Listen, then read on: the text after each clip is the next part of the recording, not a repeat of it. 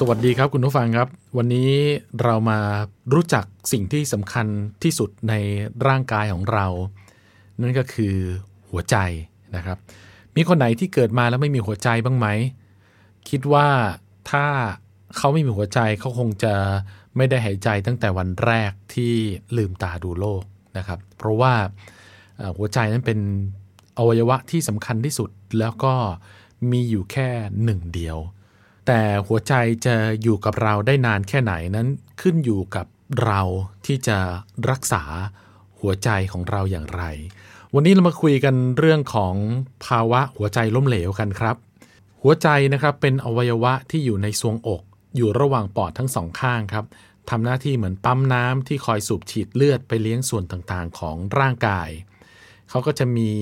หัวใจอยู่ทั้งหมด 4 ห้องนะฮะ ก็คือหัวใจด้านขวา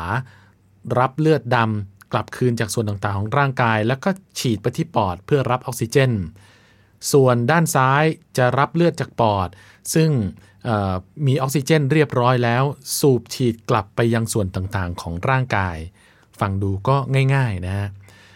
หัวใจล้มเหลวครับ เป็นภาวะที่ภาษาอังกฤษเรียกว่า heart failure คือภาวะที่หัวใจอ่อนแรงไม่สามารถสูบฉีดเลือดไปเลี้ยงส่วนต่างๆ ของร่างกายได้อย่างปกติ เนื่องจากมีการบีบตัวหรือคลายตัวที่ผิดปกตินะครับ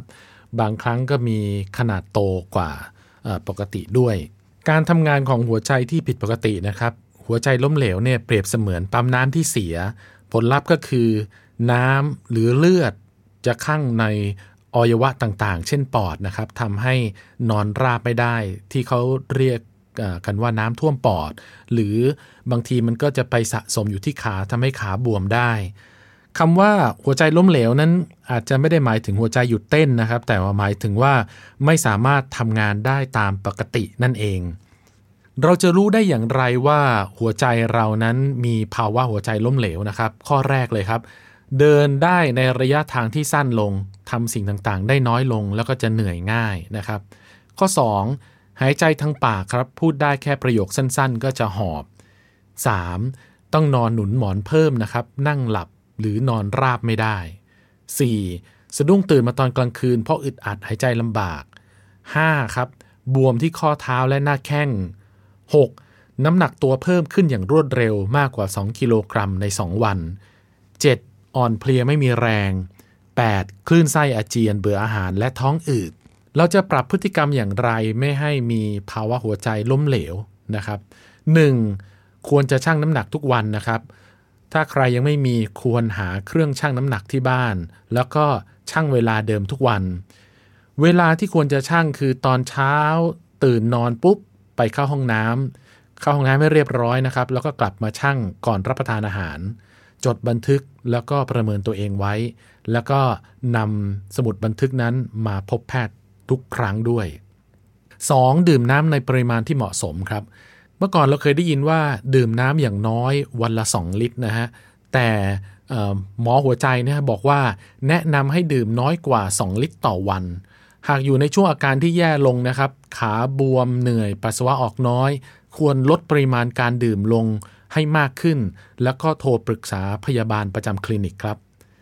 ข้อที่ 3 บอกว่าห่างไกลจากโซเดียมนะครับตัดจากความเค็มไปเลย เพราะอาหารรสเค็มนั้นไม่ดีต่อคนไข้โรคหัวใจครับ ควรรับประทานโซเดียมไม่เกิน 2,000 มิลลิกรัมต่อวัน หรือ 1 ช้อนชานั่นเอง โซเดียมก็คือเกลือนะฮะ รับประทานอาหารรสเค็ม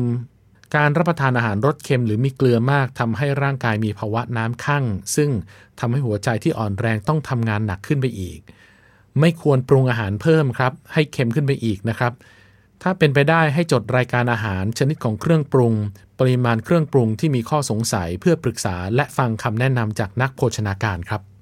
4. ครับออกกำลังกายอย่างพอดีนะครับ ผู้ป่วยที่เป็นโรคหัวใจสามารถออกกำลังกายได้นะครับ และก็ทำประโยชน์ได้ด้วย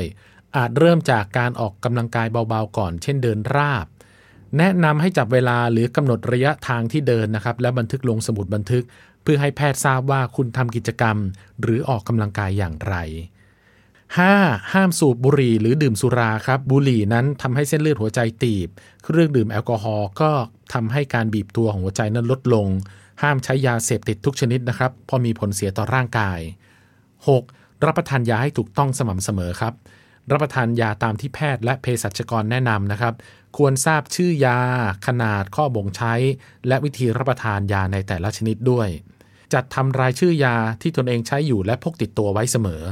นำยาทุกชนิดที่รับประทานติดตัวมาพบแพทย์ด้วย ไม่ว่ายานั้นจะได้รับจากแพทย์หรือคลินิกใดก็ตาม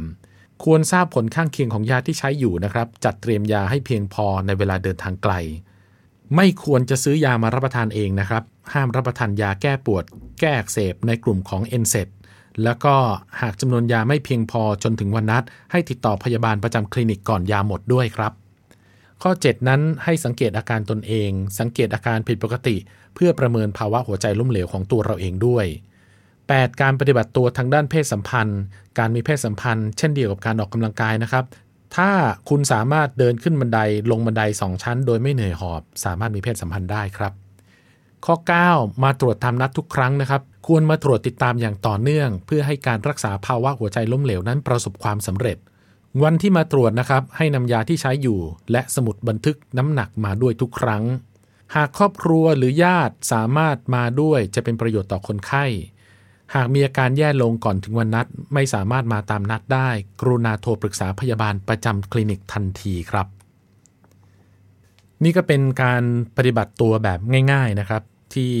ทางแพทย์นั้นแนะนำและผมก็ นำมาเล่าสู่กันฟังอีกครั้งหนึ่งเผื่อคุณผู้ฟังที่อยากจะเผื่อคุณผู้ฟังนำมาใช้และปฏิบัติตัวได้นะครับ จริงๆแล้วเรื่องเหล่านี้เนี่ยไม่จำเป็นที่จะต้องให้เกิดภาวะหัวใจล้มเหลวก่อน หรือปฏิบัติแบบนี้เนี่ยไม่ใช่เฉพาะแค่คนไข้หัวใจล้มเหลวอย่างเดียว ทุกอย่างในร่างกายของเราก็อยากจะ ได้รับการดูแล ได้รับการทนุถนอมเป็นอย่างดีนะครับ วันนี้ปิดท้ายด้วยข้อคิดของท่านพระมหาราชครู 4 ข้อครับ ทนุถนอม ประคับประคอง ระมัดระวัง ปราณีตบรรจง เรามีครบทั้ง 4 ข้อนี้แล้วหรืออยังนะครับ ก็มีครบทั้ง 4 ข้อนี้จะทำให้เรามีอายุที่ยืนยาวแบบมีคุณภาพได้ และก็สามารถนำไปใช้กับอย่างอื่น ให้มีอายุยืนยาว และมีคุณภาพได้เช่นเดียวกัน ขอบคุณครับ